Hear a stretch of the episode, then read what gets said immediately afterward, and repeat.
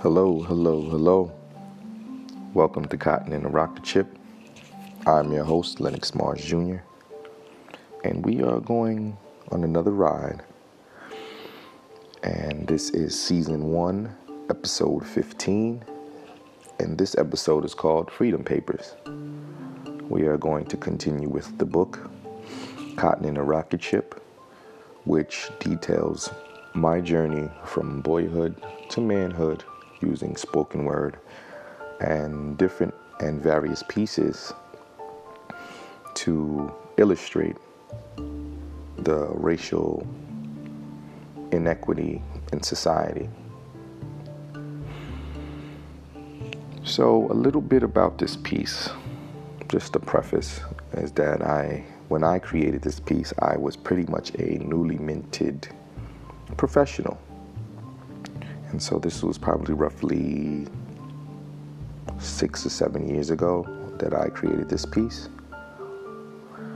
And I will perform it with, to you now. Here goes.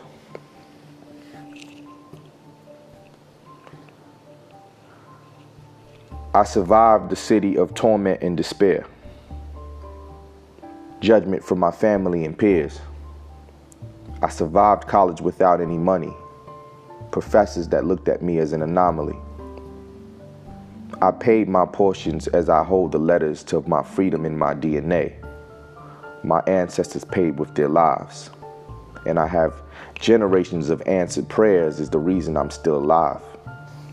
I have not begged nor borrowed, simply wagered my life for a better tomorrow. Straining the salt from our tears is how we tasted life. The seed you discard becomes the fruits of our labor. The autumn leaves our paper. Shaped our existence from thought. Steeled our emotions and look what was wrought. Freedom Papers.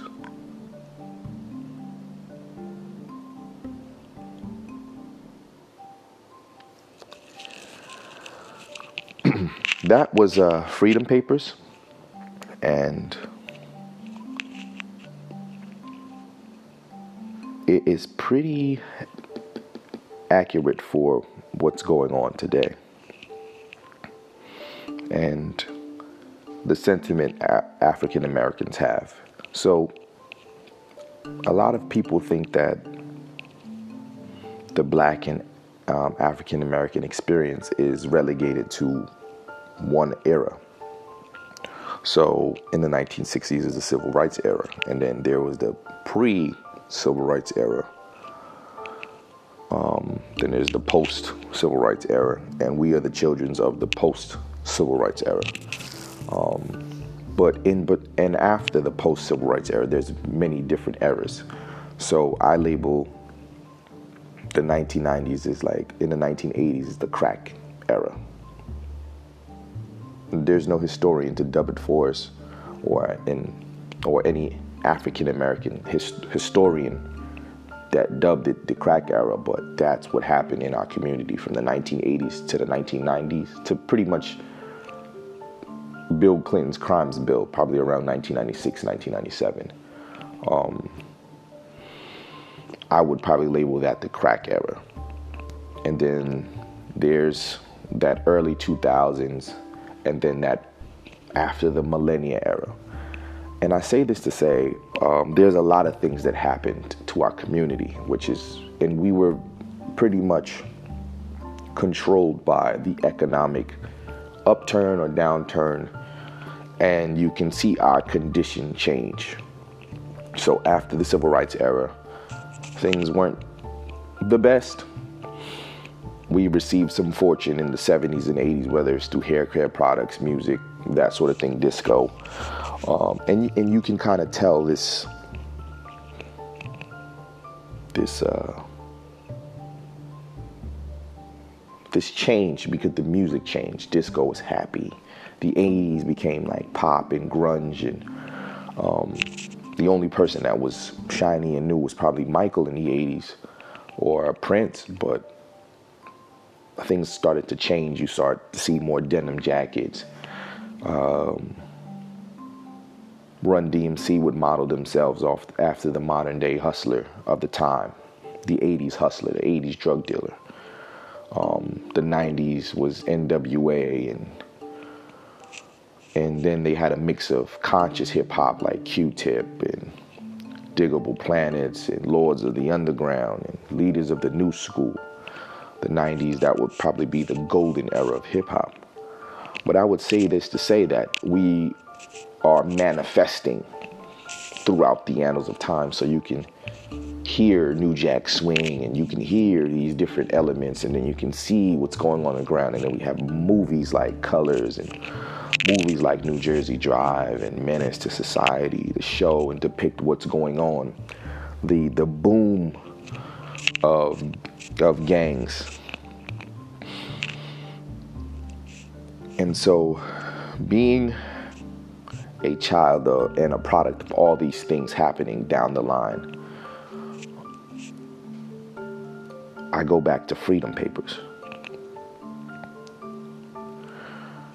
And I named and coined the term Freedom Papers because each era has to pay a toll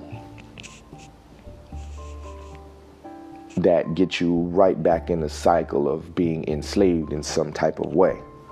So, like my father and many other fathers in the crack era, many black men did not survive the crack era. When I mean survived, either they lost their lives or they were locked up for a long period of time. Full stop. So there's this always this bargaining chip where you don't know what tomorrow will bring, but you're just going to ride it off.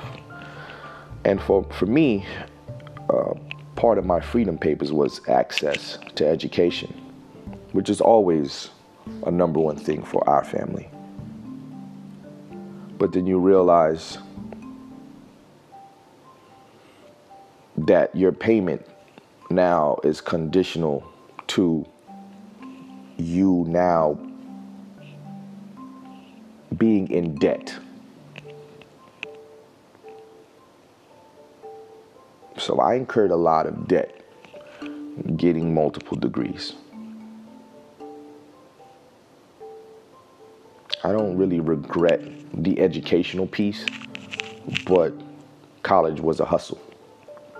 I got hustled because the race that they tell you to run is get a job, go to school, get a job, buy a house, have a family, ride off into the sunset. Go to college, that's going to be the best way to have access, the best way to get jobs, the best way to get high-paying jobs. This is what we were told. So when it was time for me to choose to work for the post office, hit the block, or go to the Navy or the military, I chose college because that was the best race to run. And I still believe it's a good race to run. However, they made it increasingly difficult. College, for those who went in the eighties and the seventies and even the nineties, you probably could have paid out of pocket, worked at a pizzeria or a summer job, and you could pay your tuition for the year. That is impossible. Don't matter if you work two full-time jobs, you still have to pay off that tuition because it's thousands of dollars. And then after two thousand eight, when the economy crashed, jobs that were paying the seventy, eighty thousand mark for newly minted professionals, you were getting forty-five, forty, forty-five, fifty. Now in certain industries, they want me to pay my employees thirty-two, thirty-five. I don't I don't really have the heart to pay anybody thirty-five thousand dollars right now, especially when the, the money is not backed by anything. It's dirt. So, and it's, it's not just the black community, but we get hit first, and we are the litmus test for those who may have, have a little bit more success, and then it goes, it trickles up So we may get hit first because there's a lot of us, and then we go up. So when we started saying that college is unaffordable, it's a scam, people were saying like, nah, you guys are just complaining.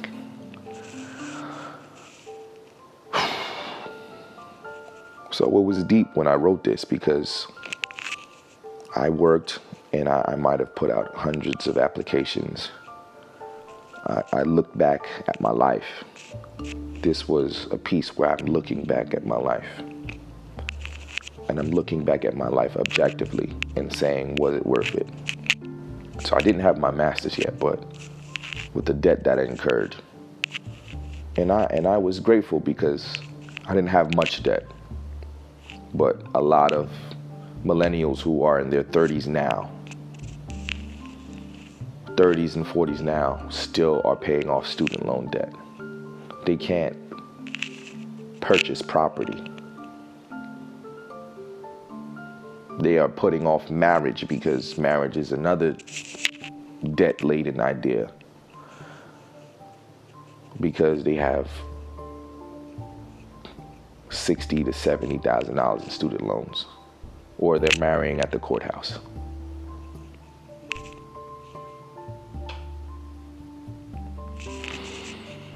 But going into the actual words of Freedom Papers, and I named it that because in slavery time, you would have to purchase. If you were a slave and you were afforded a good job and you were able to square, squirrel away some money, you could be able to buy your freedom. And then after you bought your freedom, you would go back to buy your wife's freedom or your kids. And this is documented, well-known history. So as I'm journeying on, I realize that I still have shackles around me in the form of debt, in the form of a student loan, or in the form of a mortgage, a death note.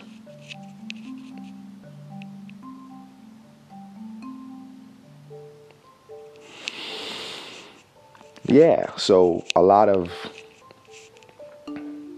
college-educated African Americans, a lot of educated African Americans start to see the game for what it is and realize that you were lied to.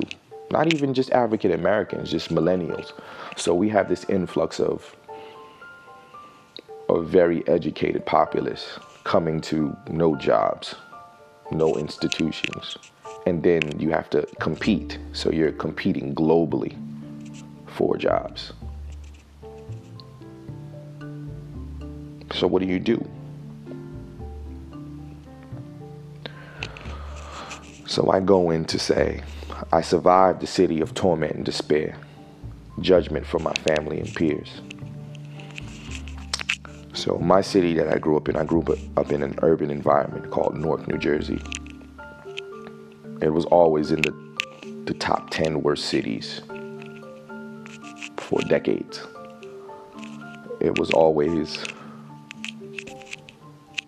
it was terrible. Where I, when I grew up, I grew up in Newark in the nineties, in the early two thousands, and um, t- till about two thousand five when I went away to college. I was fortunate enough to, to grow up in Ivy Hill, which was, which some people call the suburb, but Newark is Newark. Hmm. And then I say judgment from my family and peers. So I often talk about this transition that we have when you want more things, when you want to have an education, when you want to be educated, when you want to keep climbing this ladder of success, you will be judged for it. Then I said I survived college without any money. I always kept two jobs in college, but two jobs wasn't nothing. Um, you end up being broke. And as a college student, you will be broke. There is no rich, well, for me, where I come from, there there aren't any rich college students. You, you broke, you eat ramen, you eat dollar pizza. eight dollar pizza all summer, one summer. Pizza and Arizona iced tea.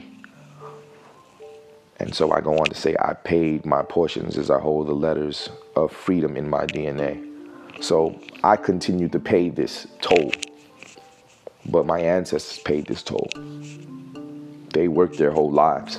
Generations worked their whole lives, giving into a system that they haven't gotten paid a dime.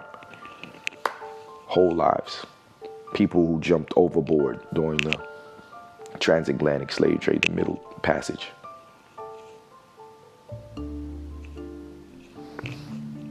So the system continue to they, it continues to consume and want more, more and more. And I'm looking at it as I paid. I paid with me living in a food desert or a terrible urban environment. I'm paying now as I'm taking out loans from Sally Mae, Fannie Mae, and you've already taken lives of my grand, great-grandfathers and those who I cannot name, and they just want more.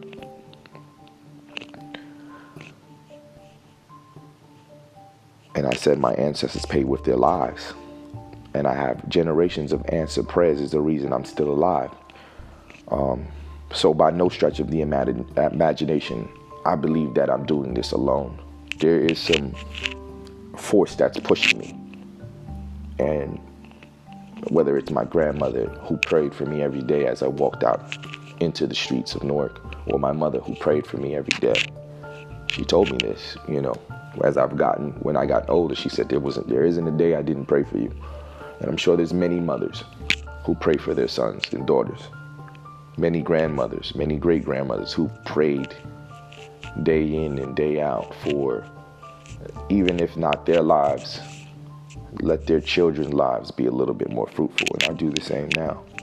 Every step that I, I make, it's propelling my son, my daughter, my future children into a better space. So now I'm running a race of trying to gain as much wealth as possible to insulate our, my kids so they can be educated, they can be strong, upstanding black folks. That's it.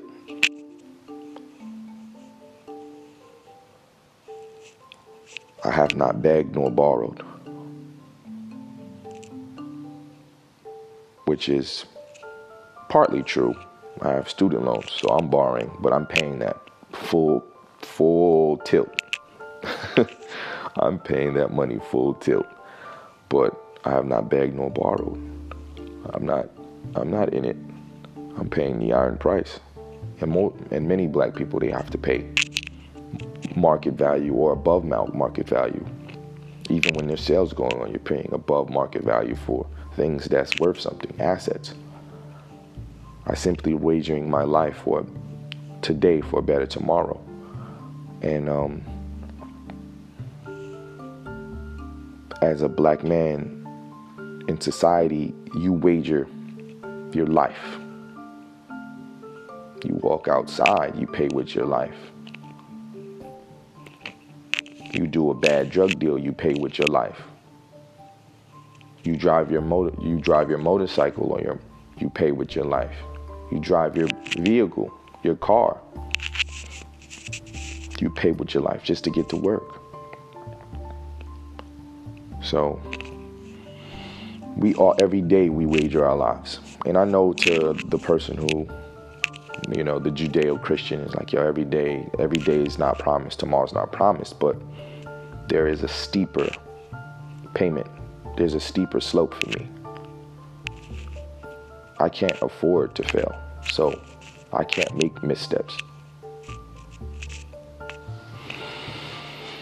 Then I go on to straining the salt from our tears is how we tasted life.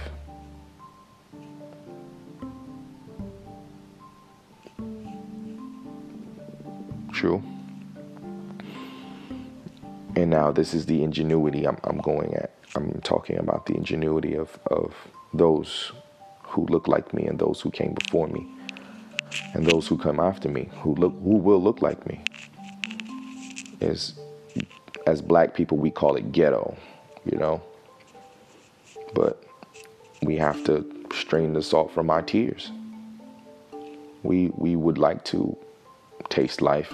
We would like to use Himalayan salt or whatever salt or whatever freedoms that that's afforded to other Americans, but we have to do it in, a, in an ingenious way. The seeds you discard becomes our free, fruits of labor. So now we have to take whatever means that we have in order to, to make it work. The autumn leaves, our paper, shaped our existence from thought. So now going into mani- the manifestation part. Using the autumn leaves as our paper, we shaped our existence from thought.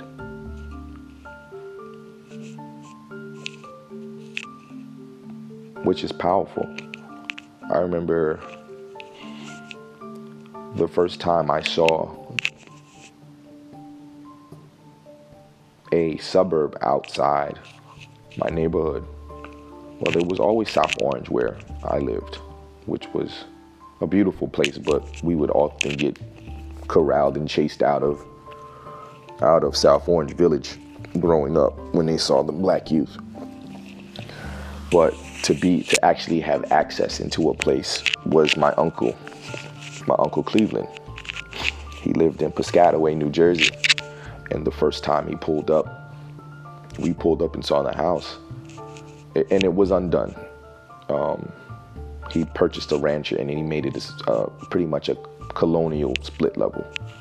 And he did that with his own hands. But the house is beautiful. He he built that, hands with, that house with his two hands. And when we saw the finished product, I was like, man, this is beautiful. You know, in-ground pool, pool. And similarly, the house that I have today looked like that because I remembered saying as a child, I said, I want a house just like this. And he was like, I don't, I'm not doing it for myself as much. I'm doing it for y'all. And I remember I spent the whole summer, you know, because the summers were dangerous in Newark. And I, I literally, my mom would allow us to be there because she knew we were safe there. And I literally lived a whole summer with my aunt and uncle.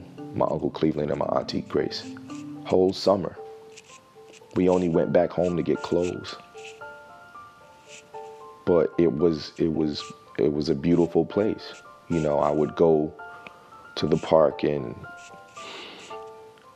it wasn't it was different.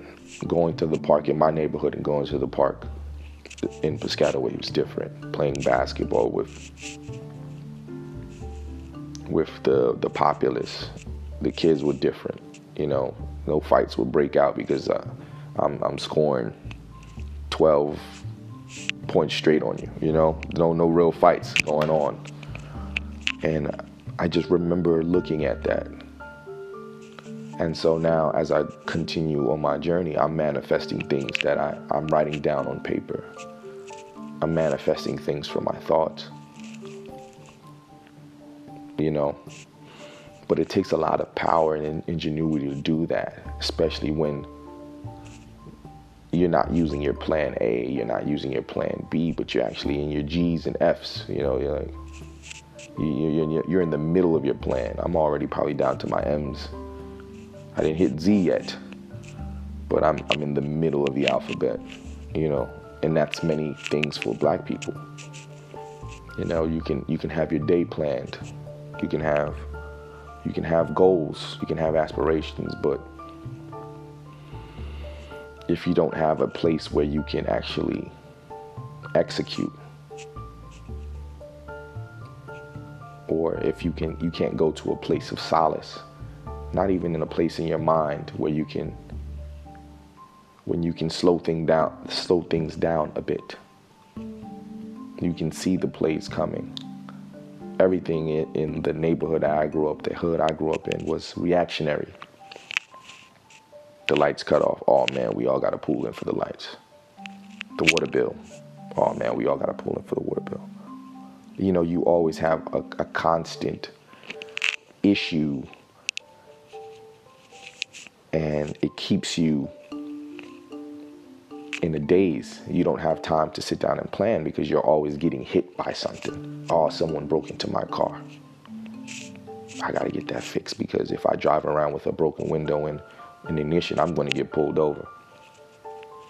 So I have to dump out money. You have to dole out money every chance you get. Or it, it is not even the money so much. It's the constant beating, the constant day in, day out. And that's just the, the just to live your life. And then you compound. Oh, I lost a friend. My friends are dropping like flies. Oh, there was a shooting up the block. Three kids got killed. Oh, a cop got, uh, somebody was running into a, a cop. Or, or they were trying to rob a person for their car, and a carjacker, but it was a cop and he got killed. They taped off the block. Now there's a curfew, or the populace is going to get harassed because he had an accomplice and they don't know what's going on. These are things that, that happens every day in our communities. But, you know, other communities are so far removed from that, or if they knew about it, they're gone. They don't have to deal with that because life is, is stressful enough. And that's what I'm seeing now, is that I, I'm here living a relatively comfortable life. I, have, I still have bills, I still have goals, I still have aspirations, but I don't have that to deal with. Not yet. I'm sure it will come up. I'm sure I will be. I will have some issues or some situations because you're not so far removed, but it's almost just you're gambling. And then I go on to say, we steeled our emotions and look what was wrought. So I, st- I often had to steal my emotions. You know, in college, you lose friends, you lose loved ones, you you put your head in a book and you deal with it. You might go to the gym and exercise, you run, you do some breathing, and you get back to your books. You know, you don't want to get distracted. And many young black kids often get distracted because their household is terrible. So it pours into their their it pours into their performance. So me as a newly minted professional, I look back and um, I wrote this as a kind of a timeless piece because I wanted to always go back to the the payment part of it, and Freedom Papers was accurate in how much we have to pay for living the lifestyle that we want to lead. And so this there's this constant payment, this constant, this continuous, that your one is truly never free. Even in the game of, of making and acquiring money, there's levels to that. So the wealthy man ends up becoming a slave to his lifestyle. He can't stop generating money or doing the things that he do.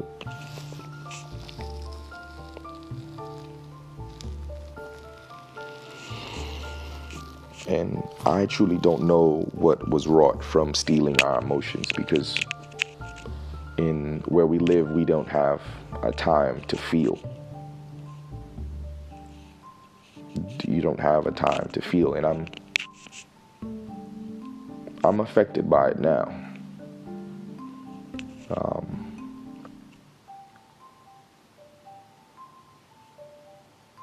and those of us who grew up in urban environments or grew up hard know what I'm talking about when you do not know how to feel, or you've shut that part off, so it, it's something that is hard to deal with. Um, and I'm looking at and thinking about my father. He he, um, he was a stone. You know, jovial man sometimes, but others he, he was a stone. But thinking about what he had to do raising kids in an urban environment, coming from a third world country himself, being black, coming from a third world country, a black immigrant. The stories he told me, I can see how he fashioned himself. And as I continue to get more education, I fashioned myself in a way and could still continue to evolve and fashion myself. But I remember the emotional aspect you turn off. Emotions can get you killed. That was from one of my old heads. My O Gs, emotions could get you killed. So that there's this constant battle from what you learned and what you have to discard as you move forward. And everything can't be discarded. Some things are just permanent.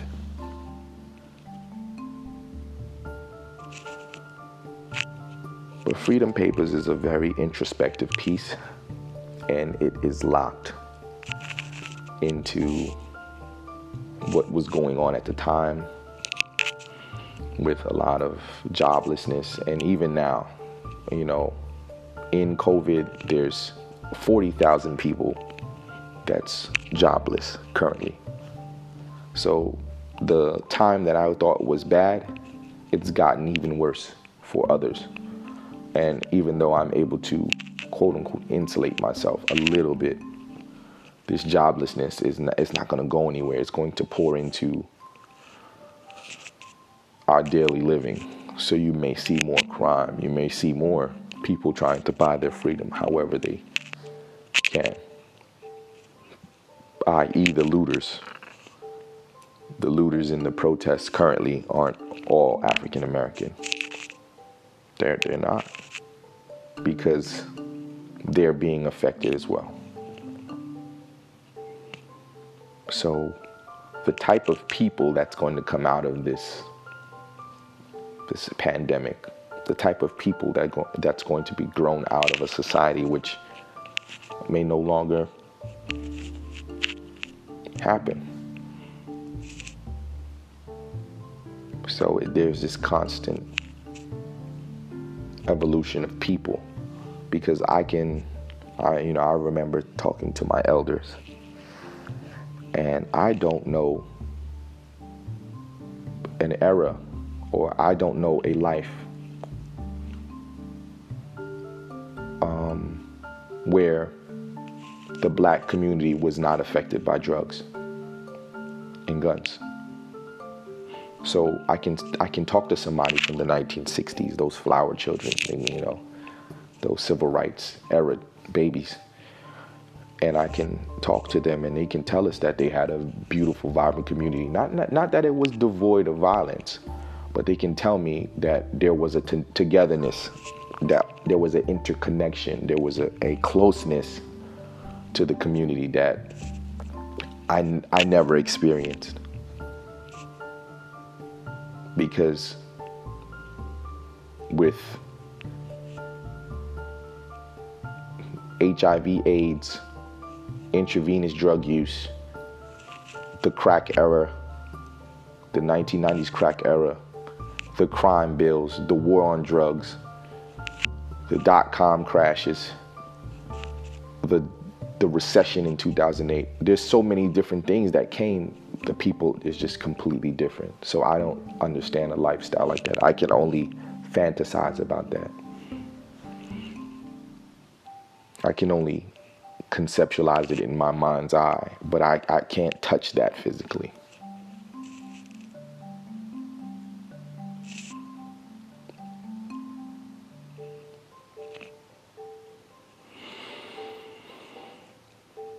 But I really hope you guys like this piece. I really hope you enjoyed my introspective work on Freedom Papers, and I'll be signing off. Peace.